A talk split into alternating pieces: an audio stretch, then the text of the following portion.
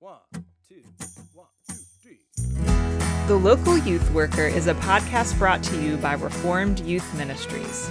Since 1972, RYM has sought to reach and equip youth for Christ. And this podcast seeks to reach and equip those parents and youth workers who share that same desire. For more information on our student conferences, youth leader training, or resources, visit rym.org. Hey, everybody, welcome back uh, to another episode. I'm here with uh, Scott Bird. He's serving as a co host today. Scott, good to see you. Good to see you, John.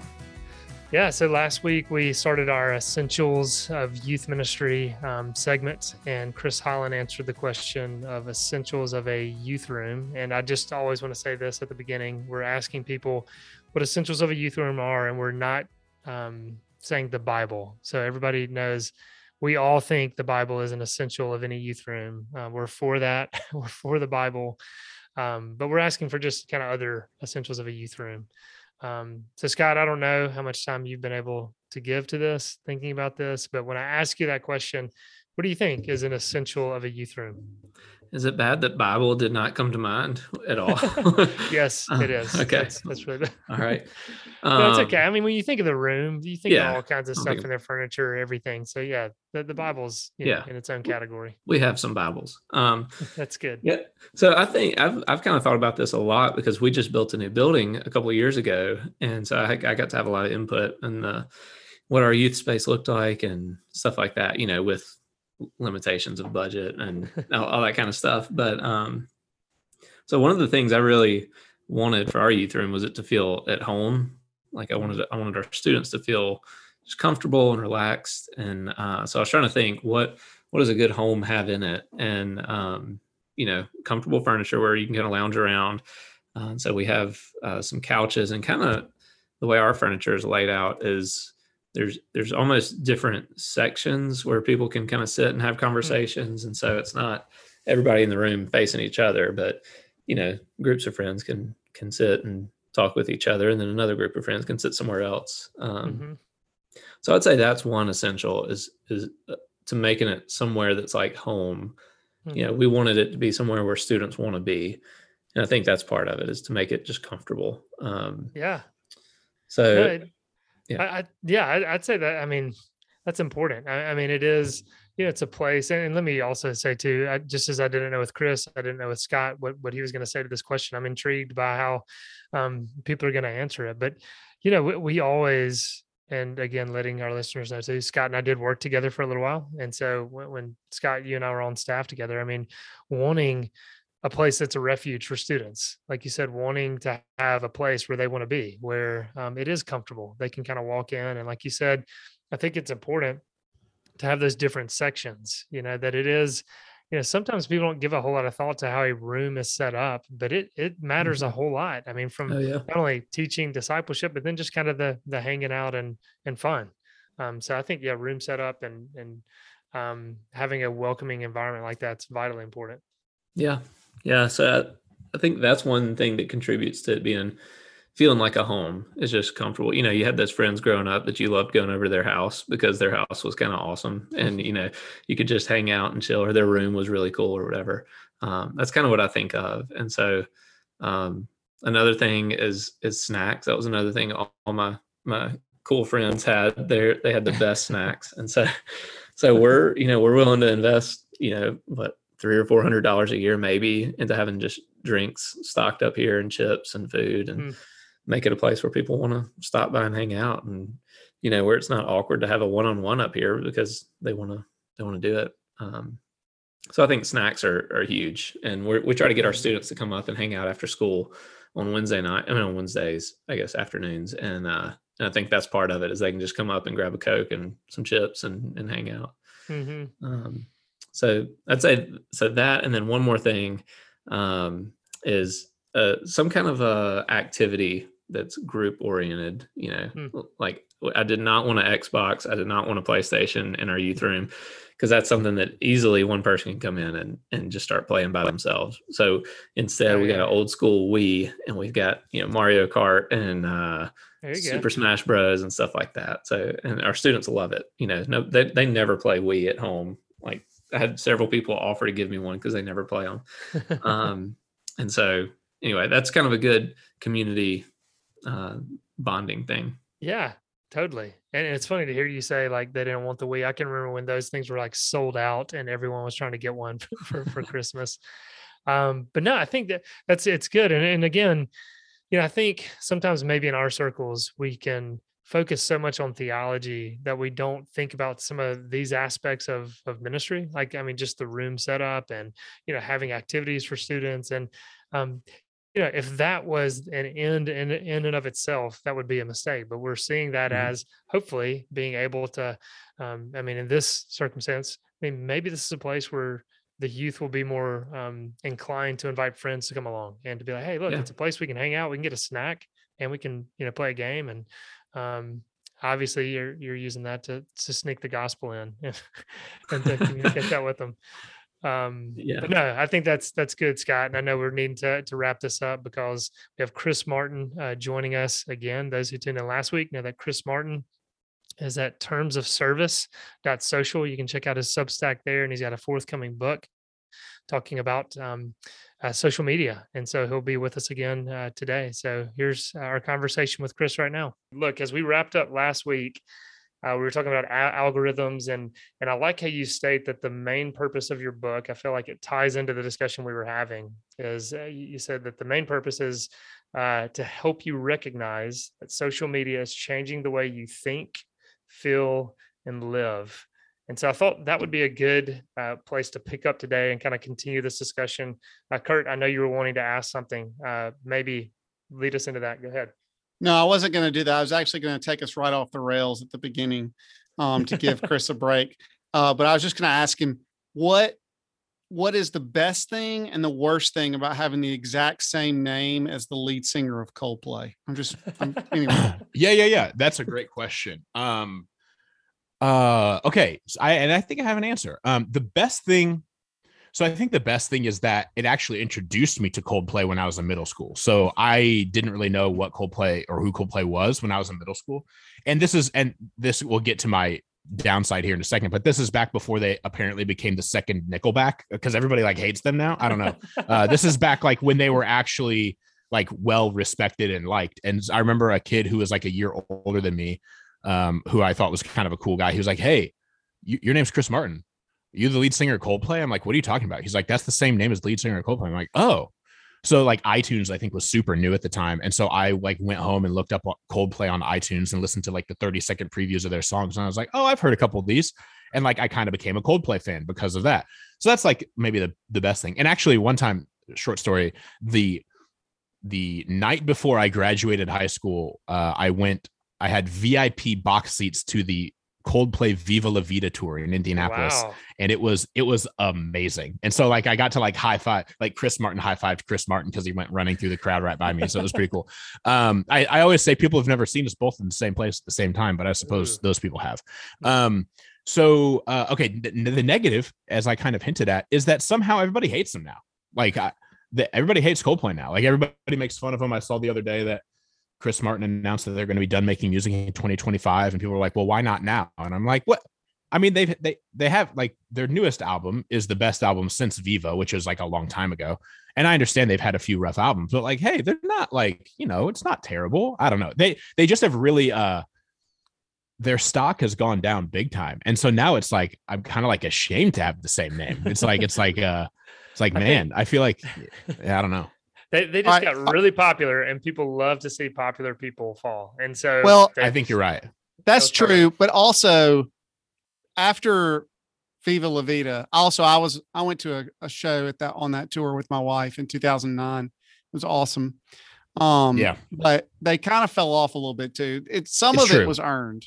Some of it, I totally. mean, I think it, any mature person would say some of it was what John's saying, and some of it is earned. Okay, now I, th- Kurt, I agree. Me... I agree one hundred percent. Let me be on the record. Uh, I agree hundred percent.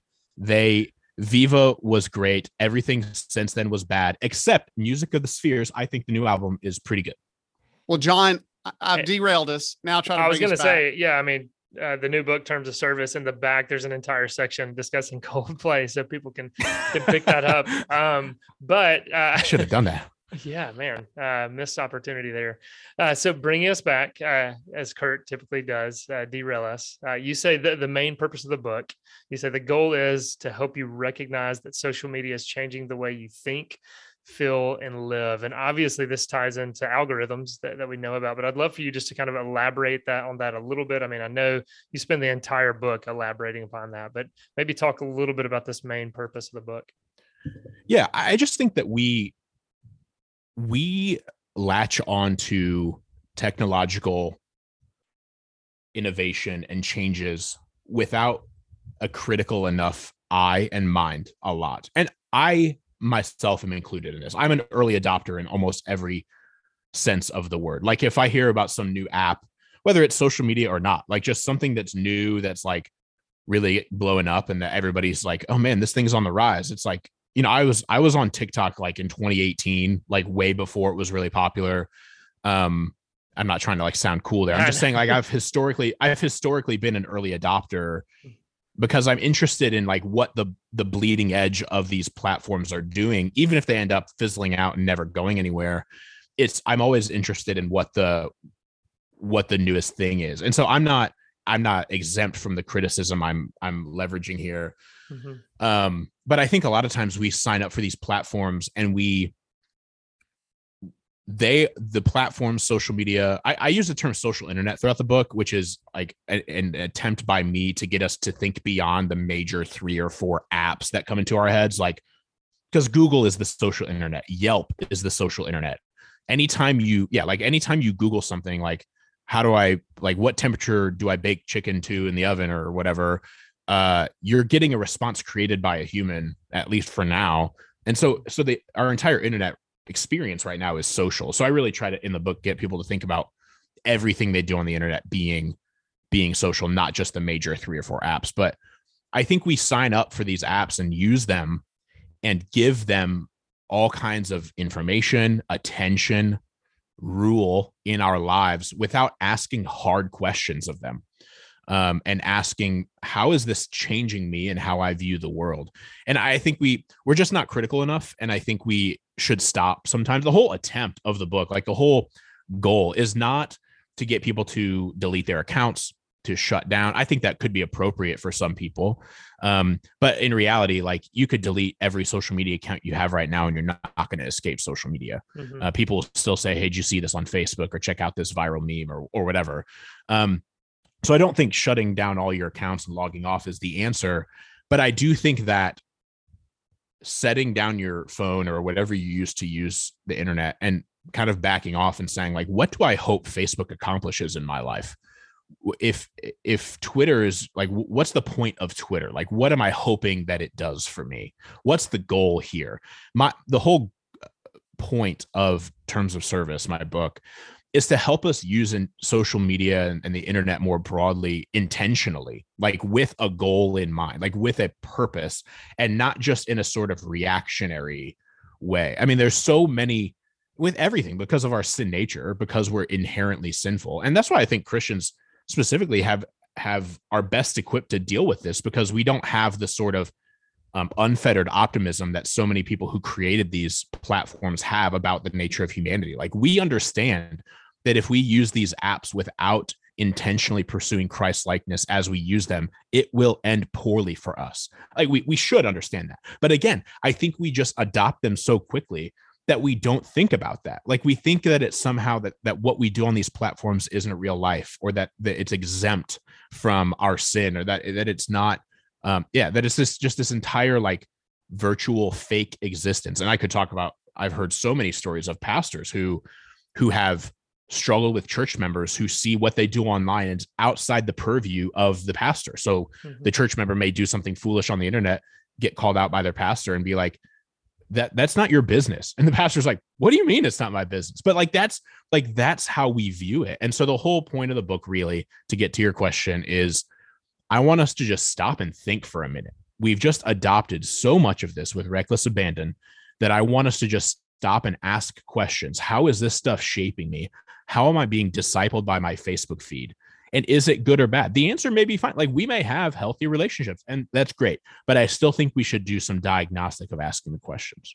hmm Yeah, completely agree. And again, kind of going back to the the concern Kurt was raising, you know, it's so easy to, to bash social media. And, and that's what I like about you and your book. I mean, you, you utilize these tools. You you have, I mean, again, for your employment, you, you've utilized these tools and you don't make a case of everyone should delete all of their social media accounts and just get off of it. No, you- you're saying, hey, look, you can still utilize these things. There are aspects that we can redeem, but the concern you're highlighting that I I just think cannot be overstated is the thoughtlessness so many Christians are um, utilize. I mean, when, when they utilize these social media platforms, it's just again not reading the terms of service, just completely diving in, and then you know from in youth ministry world uh, perspectives.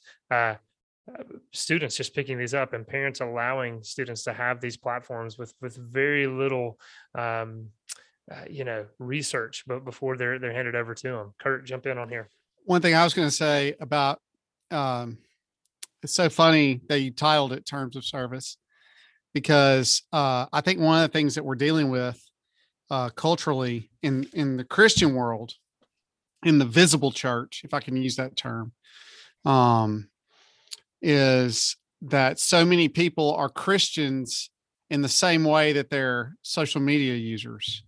They haven't really read the scriptures or totally That's right. understand what's going on. They've just clicked agree after skimming, you know, John 3:16 and Genesis 1 1 and and then and so uh, that going on before social media existed, but it's kind of a great little picture of what it looks like because there are a lot of people who are in the church who we would say, oh, you know, we don't need to evangelize them, but really they they they've just been clicking agree without really thinking about the cost of discipleship, to quote Dietrich Bonhoeffer. Yeah, that's exactly right. I, I think so much of it is just a lack of intentionality. Like I, the way I think about it sometimes is, and for good and for ill, this is how I live my life. Is like I like to happen to my life rather than letting my life happen to me. Does that make Hmm. sense? Like I don't as much. Obviously, there are circumstances outside my control, but I I like to grab life by the horns and and go. Like let's go. I, I'm a very just kind of go getter it for good. Like I said, for good and for ill in so many aspects of my life. And I think when it comes to our faith or when it comes to our use of social media, we just kind of like let it happen to us. You know, we adopt the Christian faith because it's what we were raised in. We never really think about if we believe the claims of Christ or if we adhere, like if we actually think that what he says is right is right and what he says is wrong is wrong. And we we just don't think critically. I, I really think so much of it is discipleship oriented, um, is just like thinking critically about not only our faith but life all around us and becoming uh, wise as serpents uh, while we maintain innocence as doves. But I, I think the i think the whole goal is to just think harder whether it's regarding faith or or regarding our use of social media or anything else. I, I think the i use i was getting into this illustration earlier when we were discussing and i didn't finish it but that these platforms were given to us you know in the early 2000s as tools uh, to be used um, to serve us. And I and my fear is that we've really come to serve these platforms, which is the whole ki- another play of the terms of service is like what are the terms of our service to these platforms? Like we've agreed to terms to serve these platforms in a lot of ways more than these platforms have agreed to serve to serve us. Like you us, a lot of us os- ostensibly joined facebook to connect with family or friends or old high school classmates from years ago and now facebook has just taken over our entire lives um, so are we really being served by facebook or are we kind of serving facebook now and that i'm, I'm just picking on them because they're the biggest but there are Mhm. any number of platforms that i think a lot of us have honestly come to serve more than they serve us Hmm. No, that's that's very good. And I can remember the uh, the social dilemma uh, documentary that's on Netflix uh, that everyone should check out. And I think one even kind of questioned labeling them tools uh, because a tool, he says, like a hammer, just sits there, right, waiting to be used. Right. It doesn't buzz and beep and ask for us to kind of come back uh, to use it constantly. And and I think um, maybe picking up with this because I like how you said this is really kind of a discipleship thing um, that we need to to start thinking about as we're we're talking about discipling our, our students, our own children to utilize these things. So, look, we're having Chris come back next week uh, to finish up this conversation with us, and let's let's pick up here. All right. Well, that was Chris Martin, and he will be back with us one more time uh, next week. Um, hopefully uh, down the road as well. We'd love to have him back on. Uh, but now um, we're going to get to our interview with Greg. Uh, before I do that, I'm still here with with Scott. Um, Scott Greg is going to be coming on to talk about our track series he wrote, and this is let's see. This is our third series in the track series of books. So we have nine total booklets. Um, and so his is on justification. Uh, just letting our listeners know um, this series just came out this recent series um, you can get it at amazon if you want to order it in bulk you can go to christianfocus.com and order that in bulk um, scott have you have you seen the track series at all have you um, kind of check any of those booklets out Yeah, yeah, I, I have most of them. I think, um, and our our uh, senior high girls have been through. I think the sanctification one. Our senior high boys went through the technology one.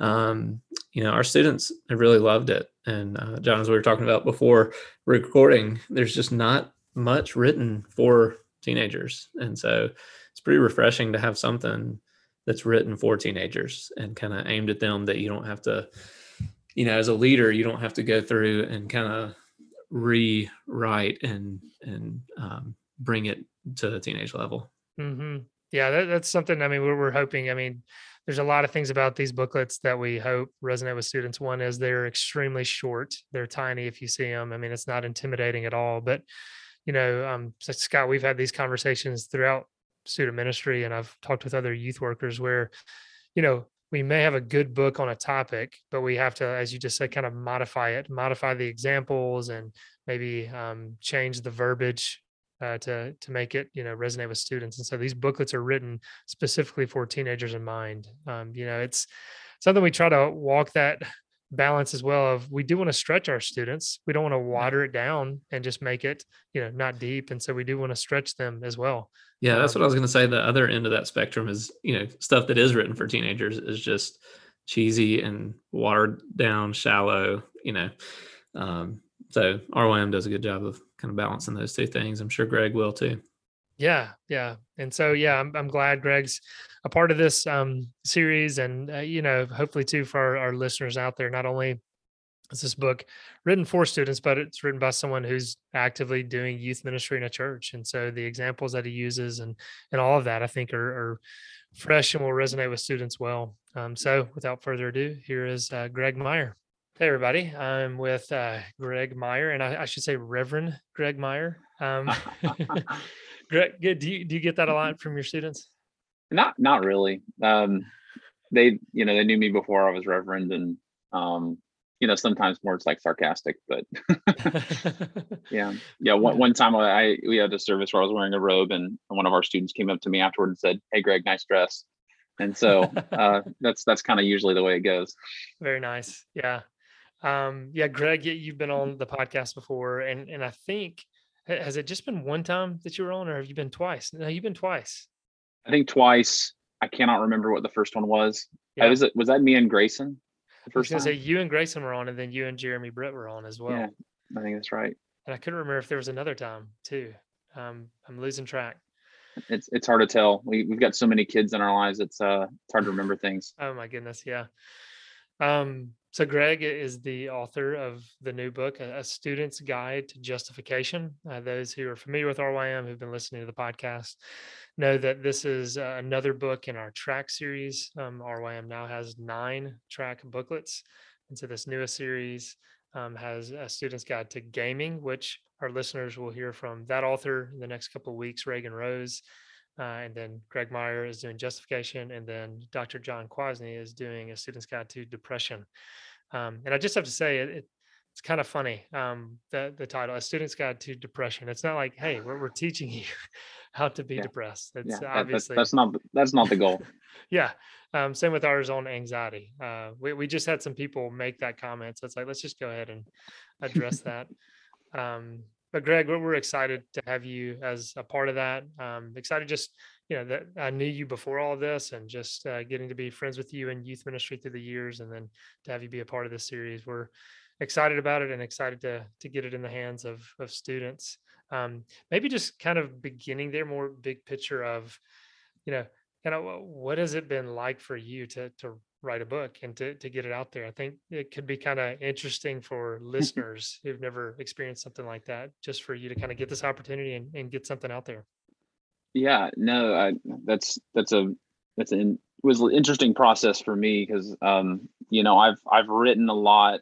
Um, you know, I was an engineer before going to seminary, so I wrote a lot of projects and you know uh, you know prepared documents for for presentations and and and uh, to co- convince people and and to lay out plans. And so that was one kind of writing, kind of technical Mhm. writing. Um, uh, but then yeah, writing a lot of a lot of sermons, a lot of uh, lessons for youth group and Sunday school lessons, and so you, you kind of get um, a good bit of practice doing that. But um, I don't know, like I, I think as I as I look back at you know even as I've like I was reorganizing my basement and finding old things and I, you know I, I think I, I just enjoyed uh, writing whether it was uh, music or um, even even even poetry and things like that. Um, I think I've always kind of enjoyed it, just didn't really recognize that that was there. Mhm. Um, but really, you know, over the last uh, three years, just been kind of writing more more frequently, um, starting with blogs and things like that. And and again, uh, for the longest time, I, I didn't really want to write anything because I just felt like it was pretentious. You know, um, I've I've even struggled with that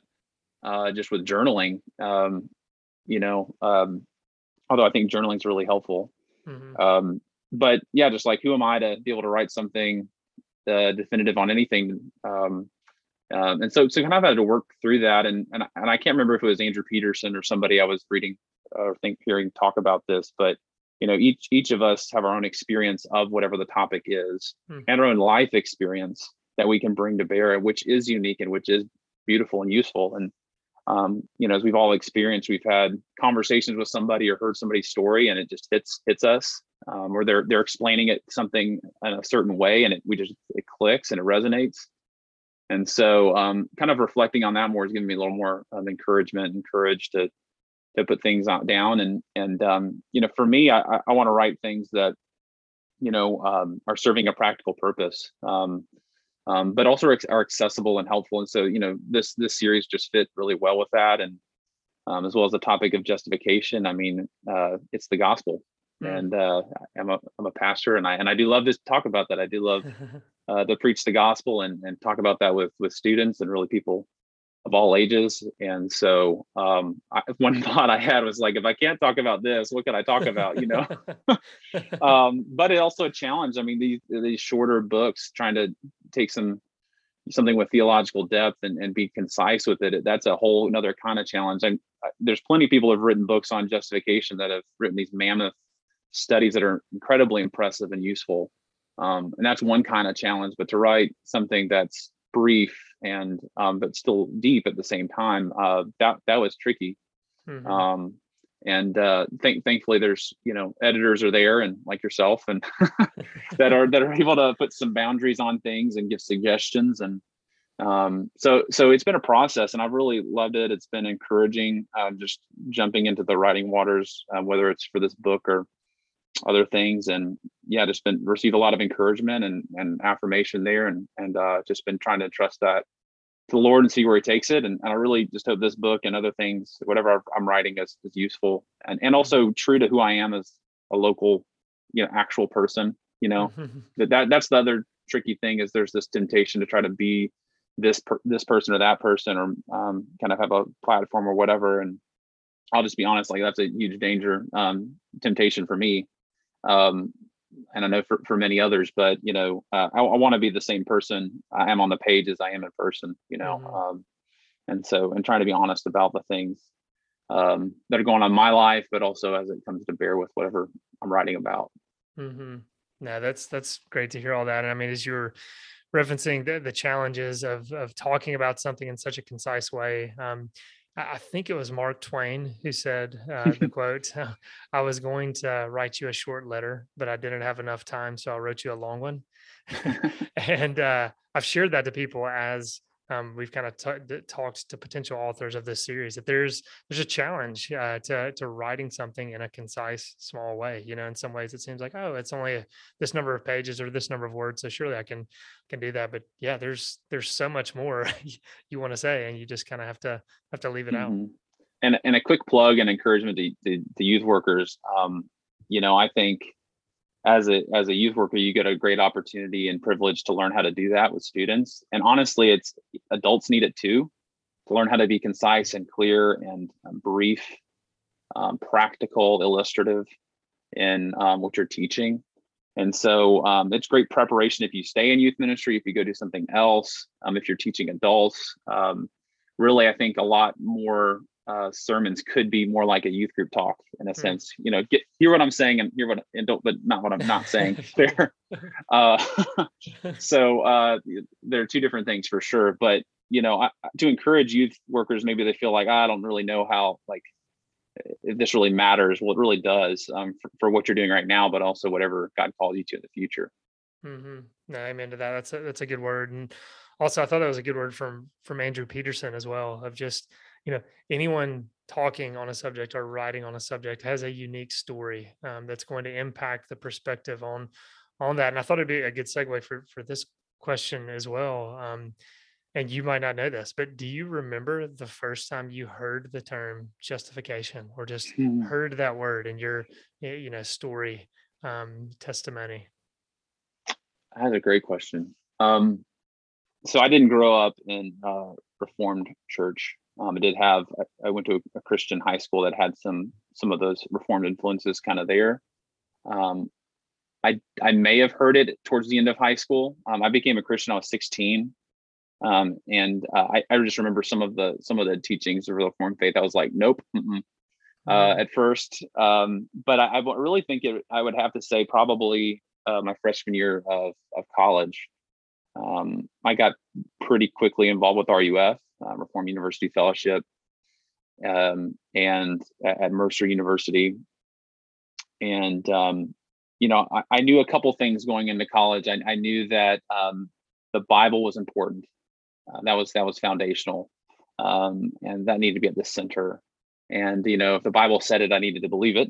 And so um, I started wading into some of those waters, and I I, I was in this weird uh, circumstance with bunch of freshman guys in our dorm where we uh, we were the, ended up being pulled into this Bible study by uh, an RA who was uh, he was there on purpose uh, to to uh, lead a Bible study um, and, and, reach out to us. And we had all kinds of crazy theological discussions, and it was it was good for me at the time. I needed it, um, but I'd probably say right about that time, just getting introduced to our RUF and um, I think you know some of Tim Keller's stuff, you know, the prodigal God and and um, concise theology, uh, J.I. Packer, just kind of getting into some of those kind of basic kind of resources that are floating around the time and still are. Uh, but yeah, probably probably early early college, um, and then you know going to summer conference and yeah, I, I was a whole world I was not I did no, knew nothing about and just kind of uh, jumped in uh, my freshman year of college. Mm-hmm. Yeah, no, that's similar with me. I mean, I, I was converted at, at a younger age, um, and I would assume that I had heard the word sooner, but I was such a bad listener and bad student that I just did not remember it until it was um, a freshman year in college. Um, and can remember, um, shout out to Jeremy Jones, uh, sitting me down, uh, talking to me at a, a summer conference, um, mm. explaining mm. that to me. Um, so yeah, um, yeah, I just thought that that would be interesting to kind of reflect on that, think back if you could recall that. Um, yeah, as you said, you know, you're in ministry, you're a youth worker, um, you, you, want to share the gospel, you're excited to share the gospel. You're, you said if you know, I think your your words, if I if you couldn't write on justification, what would uh, or if you couldn't communicate it, you know, you, you probably need to get another line of of work. Um, at the same time it's it's a challenge um, you know we already mm-hmm. said just given the the structure of the book obviously it's it's a concise um, book and so that can that can be a challenge but you know i thought this keller quote um, this is from his his book on prayer and he's actually quoting dr Martyn Lloyd-Jones he says you know prayer is an exceedingly difficult subject to write about um, this is not primarily because it's so indefinable but because before it we feel so small and helpless. Lloyd-Jones once said that he has never written on prayer because of a sense of a personal inadequacy in this area. um, so I think that there's some truth in that statement that would obviously um, connect to justification. Uh, that yeah, there's a sense in which the gospel is simple. There's a sense in which justification is simple. But at the same time, there's just challenges in trying to communicate it to, to students and trying to, Mm. You know, there are times where, uh, I mean, I found myself as a youth worker of, I get it. Why isn't this student getting it? And trying to just, you know, maybe if I present it in a different way. And um, obviously it's up to the Holy Spirit, but um, maybe just talk a little bit about some of the challenges of writing on a topic like justification, something that seems so simple, but yet can be a challenge. yeah i i when you say that i, I think about the, this idea i've been reflecting on a little bit um, i think i heard uh, Malcolm Guite talk about it the you know the kind of wild anglican uh, poet priest guy. Um, he's he's he's really interesting but he um, he talked about the difference between comprehending something and apprehending something. Hmm. and um, i've just been kind of chewing on that for a little while. Um, you know it's one thing to kind of understand on the on the page like all right i see this in scripture. I see some of these words. I kind of see how that makes sense, but to really grab hold of it personally, um, to really put your trust, your faith in this, uh, in this these truths, and, and in this Jesus that is uh, held forth um, in, in the scriptures. Um, that that's something that's supernatural. That's the Holy Spirit. So you know, shout out to the Holy Spirit in the front end here. you know, the, you're only going to get it if uh, He's at work um, at, at all times. Um, so um, so yeah, maybe that's the disconnect, and I, I can relate that too, just to myself um, and just others. You know, it, it- like understanding it cognitively, kind of getting the data points, but then really just gr- grabbing hold of it and having it transform you. And um, I- think one of the challenges uh, to write on justification um, i- i- is because so much of our world is just structured against justification. That whole that whole teaching that that um, what matters most about us is not what we do, but what is given to us, receiving what is given from God. Um, and, and that's just backwards to the, the kind of the, the core of how our world works and how we grab what we naturally gravitate towards. It doesn't matter if you're um, cool kid or not, you know, the nerd or, uh, you know, play sports or play music or whatever you do, um, you're going after in a different way, you know, trying to define ourselves by, by what we do and what other people say about what we do. And so um, to talk about justification is tricky because we're kind of allergic to it. You know, um, obviously that's that's sin at work, um, Satan deceiving us. But you know uh, that just it goes so counter um, and, and, and against the way that our culture frames what the good life is um, and what is true and, and and good and beautiful. And so um, I think that's a great challenge with it there. And you know, again, for my own internal struggle, like you know, that struggle in writing and feeling pretentious as a writer, you know, uh, there's a struggle in my own heart as I'm talking about writing about justification to want to be justified by this this good work that I'm doing um, and writing this book, you know, Mm. and um, so it it just get there's layers to it, right? And Mm. um, it doesn't really matter what we're doing. Um, so I, I think that's part of the challenge. Um, the other part is it, this is so important this is this is at the heart of Christianity, and there's there's several folks in the book that um, have have really concise statements about that. Um, but the, the, the justification is at the core of the gospel. Um, you know, uh, God's love is displayed in it. It's really this co- connection connection point um, for us with with the Lord, and and just starting out what it means to even be a Christian. And so it, it's so important, um, and so you don't want to mess that up. Mhm. And uh, and another part of this is it, there's a lot of um, churchy words involved. You know, there's theological terms that are hard to understand, and so in the book we try to break down some of that. Um, and and it's important to know. It's important to know some of those things, but define them in ways that that people can grab a hold of, um, that students can grab a hold of. Um, and and so that's that's another challenge to talk about. This is because they're they're really useful biblical words and terms, um, theological terms related to justification um, but it, it's hard to explain those clearly and Mhm. and and um, in an accessible way. And in a culture where increasingly um, we're more and more biblically illiterate, and um, and it's a struggle for parents to know how to how to walk alongside their kids and and communicate these things. So Yeah. there's a couple. There's a couple. There's there's probably more, but there's there's a couple. There's a couple reasons I think it's hard to talk about a, a doctrine like this in a, in a concise way.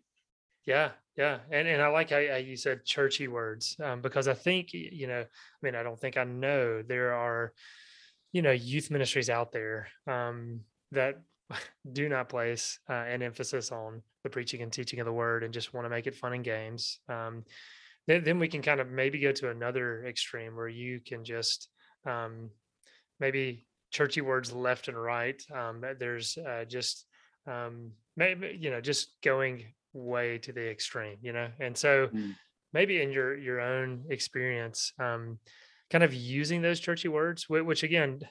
uh, You and I both appreciate the churchy words. Anyone listening, don't don't hear us say, you know, justification, sanctification, glorification, vitally important how have you sought in your own youth ministry to, to use those words to cling to those words but try to make them accessible to students because obviously you're doing that in this book but but how have you just kind of practically sought to do that as you're you're teaching students Now, I think that's really important. I think it's important to use the those important words. You know, justification is an example of one of those words, which comes from it, it's it's the same word as righteousness. So it's and, and so you're you're breaking that down. It's all over Romans. It's all over other parts of the scriptures. And um, so um, say the word, but then def- right after define it very clearly and and and repeat it and repeat it and repeat it.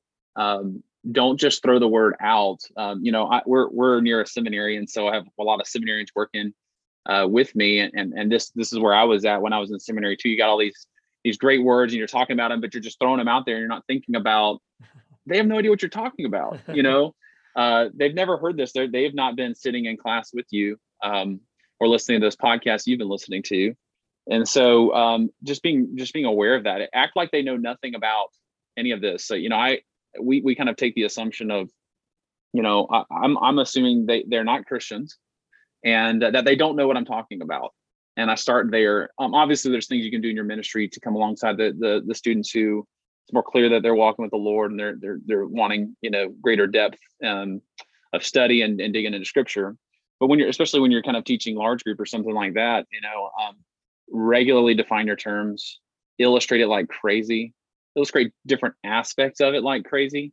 I- I'm a big fan of not just like long story illustrations, but just quick images. It's kind of like this, or it's like that, and just being very everyday and and just thinking about the kids that are in your group and what activities they they participate in, and and try to grab from those different pockets of of your group, um, and and it'll it'll communicate love to them, um, because um, you know as I've been learning as a dad, um, you've got to meet your kids where they are, um, and and and it's the same as true in ministry. Meeting people where they are communicates love, um, and, and that's true when you're trying to explain topics like these.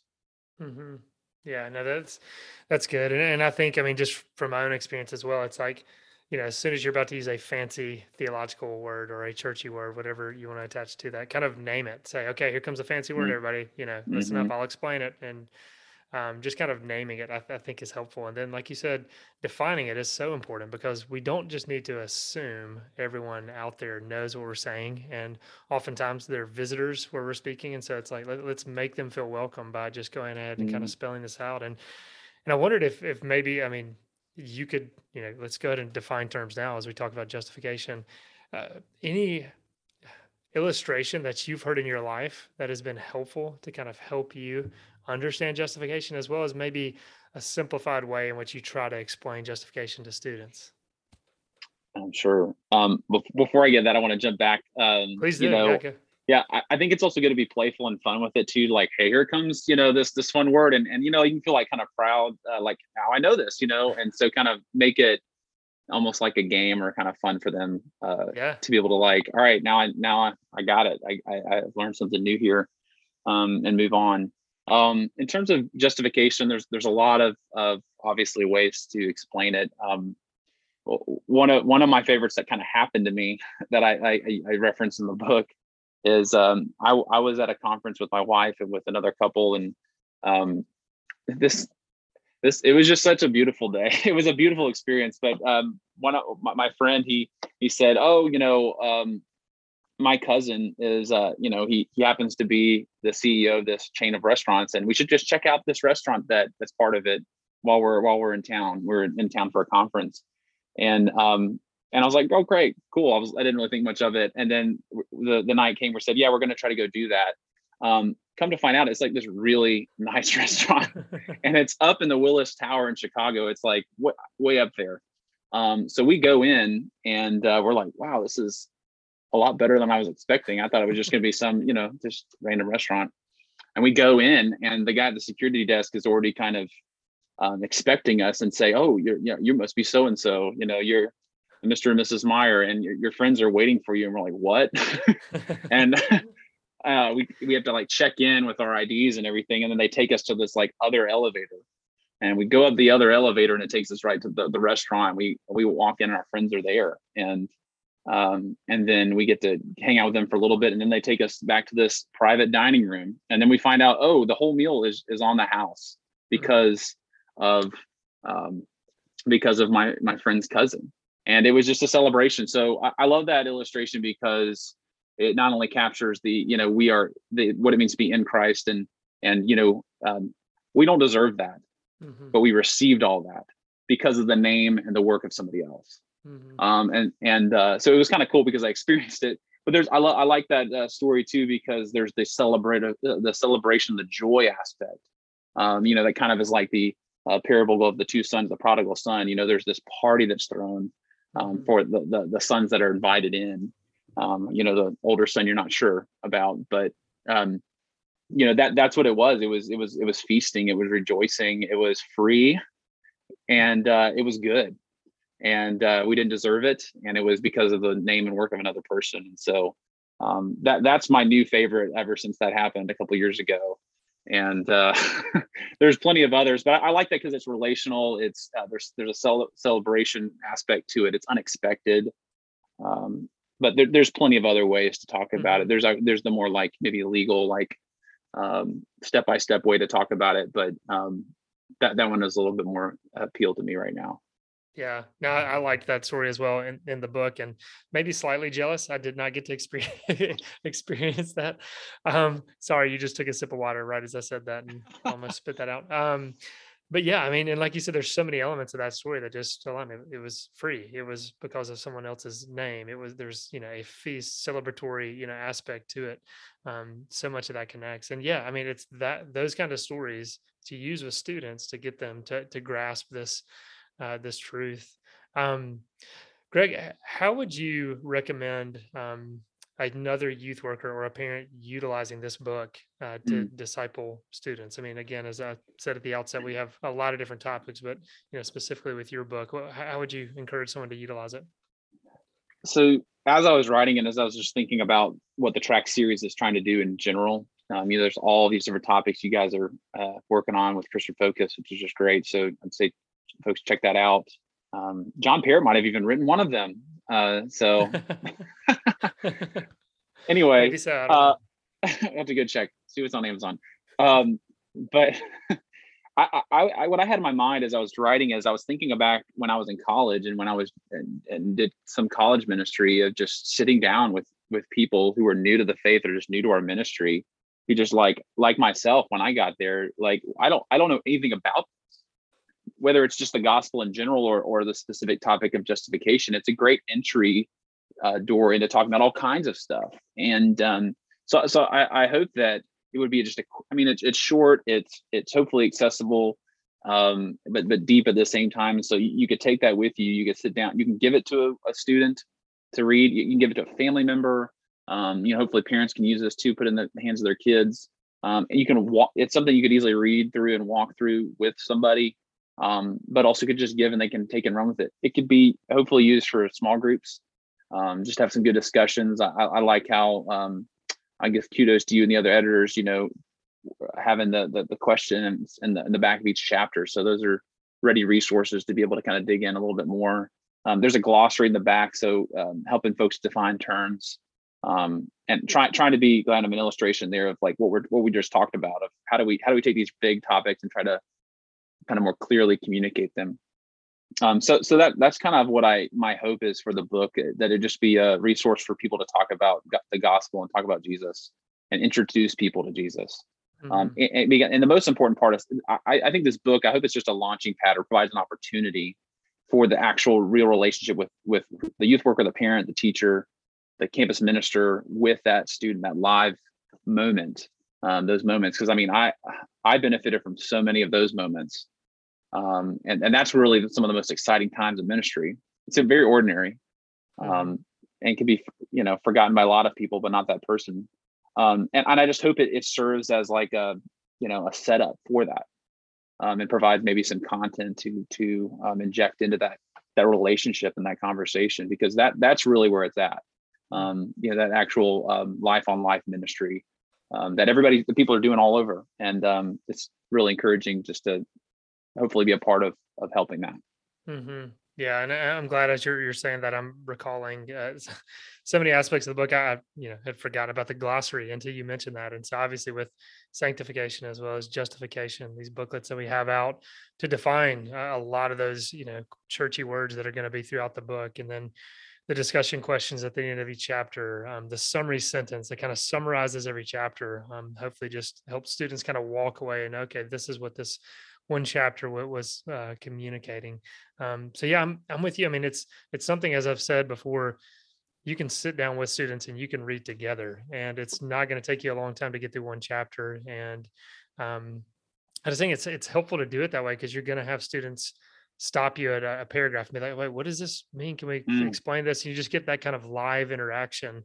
Mhm. Um, yeah, we, we so many who've written, we've tried to tell them, "Hey, imagine yourself sitting down in a coffee shop with a student, and what what do you want to tell this student about this topic?" And that's kind of um, the design behind um, behind it and the, the structure of it, and try to make it fairly conversational and again accessible. Um, so, Greg, I know we're, we're starting to wrap this up. I mean, there, there's so much more to talk about when we're talking about justification. Any other things you want to add just about this book, about the process, thoughts of um, discipling students in this area um, before we jump off? Um, yeah, maybe I'll add one. Um, one of the things I tried to do, I was hopefully trying to be a little unique in talking about the topic. Um, obviously, there's nothing new under the sun, as uh, Solomon uh, reminds us. Uh, but um, I, I tried to frame the the the, the teaching um, in, in two ways. Um, first of all, in the context of a relationship of love, um, God our Father, um, you know, sending Christ for us, you know, applying the work of Christ to us by the Spirit. That the, the justification is a part of this great love that our Father has for us, and coming after us. And so, trying to talk about justification in, in that relational context, I think that really resonates with the, the present generation. Um, it gets lost for for folks who've been, you know, in the church for a long time. You know, we tend to think. Uh, I think Michael Reeves talks about this. You know, we get so often thinking about God as primarily ruler or creator, when really he's more most essentially father because he's been father even before he created. And I love that point that he makes. And so trying trying to frame it in the context of this relationship with our heavenly Father through Christ, um, sealed by you know the Spirit.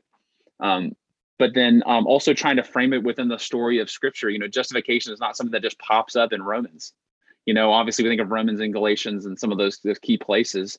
Um, but but trying to talk about the story of Scripture, and I kind of smuggled in a little bit of teaching on covenant theology in the book because it, it was so important for me and it really gives us uh you know the i, I think uh, dr duncan said in, in, in seminary you know it's the way the bible structures itself you know and it and it's it's structured on this idea of covenant and go, that goes back to the relationship aspect it's about this covenant love that god has for his people and he demonstrates it through um, justification by faith alone um, and so uh, trying to trying to help give readers a, a context biblically for this doctrine and, and a story aspect and a relational aspect to it. Hopefully that's maybe a little bit different than you know the, what we normally hear when we're talking about justification. And both both are important, but um, try to frame it in that relational context, that biblical context, that story context, um, which I think is a little bit easier to accept, access and and resonate with um, in today's culture. Yeah, no, so much good there. And, and a quick side note related to this is, um, and a plug for another track book. Um, Joe Deegan wrote "The Power of Story," and really Mhm. just communicating how story resonates with every human on the face of the earth, and Mhm. uh, you know, showing this overarching story of, of Scripture, and and hopefully so much of you know the track booklets that we're getting at are kind of pointing us back to this overarching story. And so um, that's something that's obviously foundational for our students to grasp. And once they kind of realize that and see that, you begin to see it all over the place, you know, um, Mm. through music, through through movies, uh, whatever. Um, and just a reminder too, with, with Greg's book and with others, um, all these booklets have an appendices uh, that list some other books that, that are recommended. Um, and so maybe too, just uh, I'm not getting you to recall that whole list. Um, but for those who are listening, who are thinking, okay, yeah, I want to check this out, but maybe, maybe one or two other books you would recommend on this subject for people to kind of start out um, as they're trying to grasp this doctrine of justification besides the Bible. Okay, we know. yeah, the Bible's a good book. Um, good, always good to go there and start there. I mean, there's, there's, I really like, um, you know, some of just the little, even couple page treatments you find in, um, you know, like I mentioned, concise theology by J.I. Packer's got a Yeah. little, little, little chapter on justification with a ton of, you know, scripture references. Um, as scary as it sometimes sounds to people, you know, the Westminster Confession and catechisms, but um, again, scripture references there, but um, you know, there's there's even modernized versions of it that can be pretty helpful. Um, you know, I definitely say say go there, and, and again, and getting more familiar with some of that that that theological language that gets used. Um, there, there's other little book booklets like uh, J.V. Fesko has has the little tiny book booklet on the doctrine of justification. He also has the mammoth one. if you are really uh, want to buckle up and, and get into everything, um, that that's that's a good one to go to. Um, again, going to that more story sense, I I, I just my my favorite Tim Keller book is probably Prodigal God, um, just because he just busts open that parable. Hmm. And um, you know, he is not necessarily directly talking about justification, but he he's showing it, and he's how he's talking about the relationship between uh, God the Father um, and and his beloved children. Um, and so uh, that that one's um, a, a different type of of book on that.